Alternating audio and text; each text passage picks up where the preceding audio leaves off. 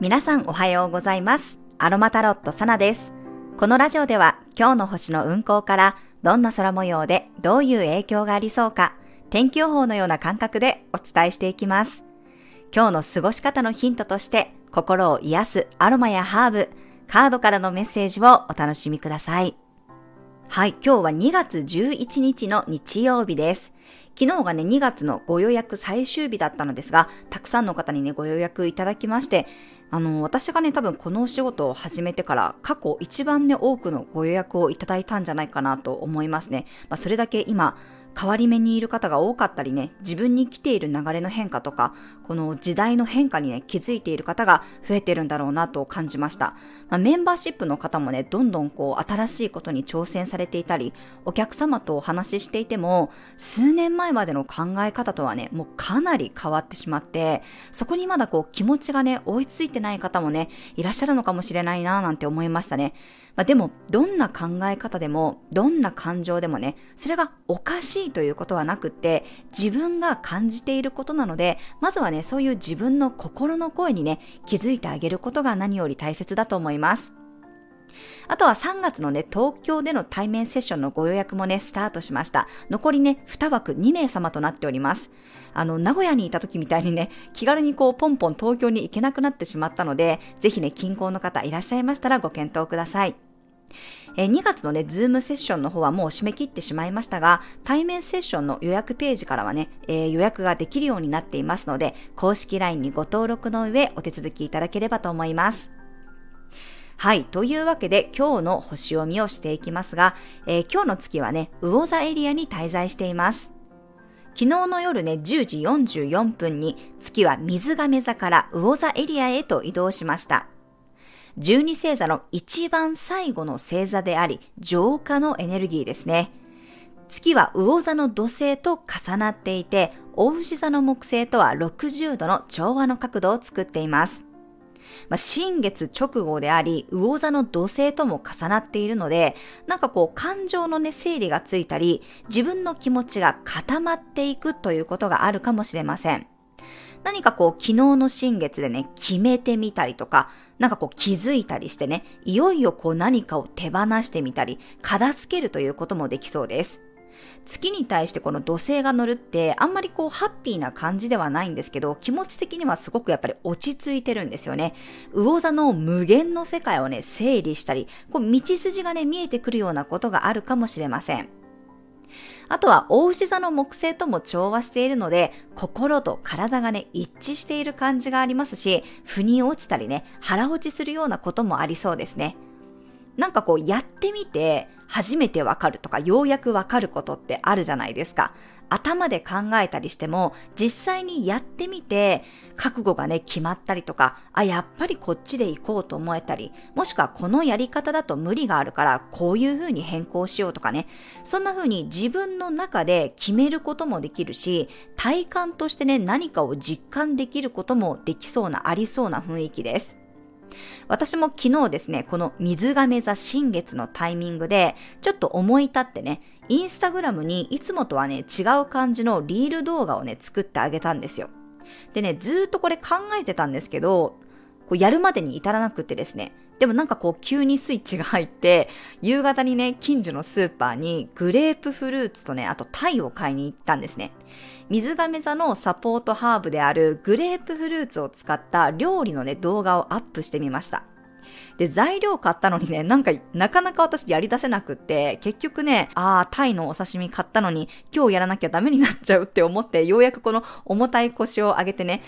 あの、撮影し始めて。で、9時過ぎぐらいにね、ようやくこうアップできたんですよね。もっとね、こう、事前にいろいろやればいいものを、その時のこの思いつきで動くもんだから、あの、すごいね、いろいろ、ああ、失敗した、ああ、ここが、みたいなところがあったんですけど、でもやってみたら、あ、料理動画ってこうやって作るんだなとかね、あ、もっとこうしなきゃいけなかったなとか、やっぱりいろんなこう改善点が見えてくるんですよね。でもこれって、やっぱりやったからこそわかることなんですよ。いつもあのお伝えしているように何でもこう自転車と同じなんですよね。頭でどれだけイメージしてても乗ってみないと乗れるようにはならないわけですよ。実際にやって転ぶから、あ、こうしなきゃいけないんだとか、こうした方がいいんだって初めてわかるんですよね。だから何でも一緒です。だから私もちょっとこう新しいことにね、挑戦してみたけどね、もう投稿した直後にはもうすぐこれ削除したいなって思うぐらい自分としては不満なわけですよ。でもね、最初はみんなやっぱ同じだと思うんですよね。でもこれを繰り返しやっていくからこそ上手に、ね、なっていくと思います。私も最初 YouTube もそうだったし、音声配信もそうでした。もう最初の配信なんて聞きたくないって思いいながらね、はい、やってました。でもこれ、しばらくしたらね、自分で消すこともできるので、別に本当にこう自分で嫌だな、あ、ちょっと世界観間違えたなって思えば、いくらでもね、修正すればいいと思います。ただやっぱり始めるっていうことがね、大事なんだなっていうことを昨日改めてね、私は気がつきました。そういうふうに、まあ、今日はちょっとね、自分の中で腑に落ちたり、納得したり、気持ちの整理がついて、ちゃんとこう方向性をね、見つめることができるんじゃないかなと思います。はい、今日はベンゾインの香りがね、心と精神と肉体のね、バランスを取ることをサポートしてくれるでしょう。レモンバームのハーブティーも気持ちを整理するときにすごくおすすめです。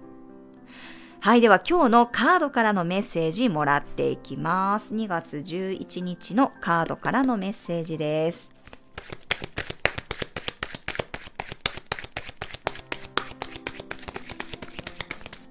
はい、こちらです。せーの、よいしょ。お、クラウンチャクラのカードが出てきました。はい、頭頂のチャクラですね。頭のてっぺんのところにあるチャクラ。うーん、なんかこれはね、アンテナが立つって感じがしますね、今日は。うん。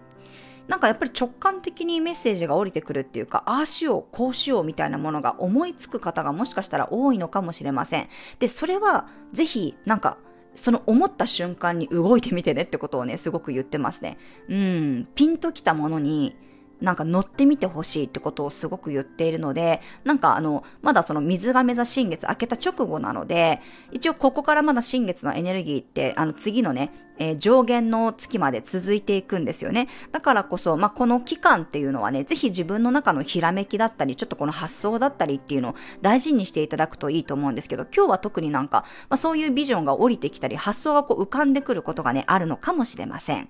はい、ぜひね、自分自身のひらめきをね、今日は大事にしてみてください。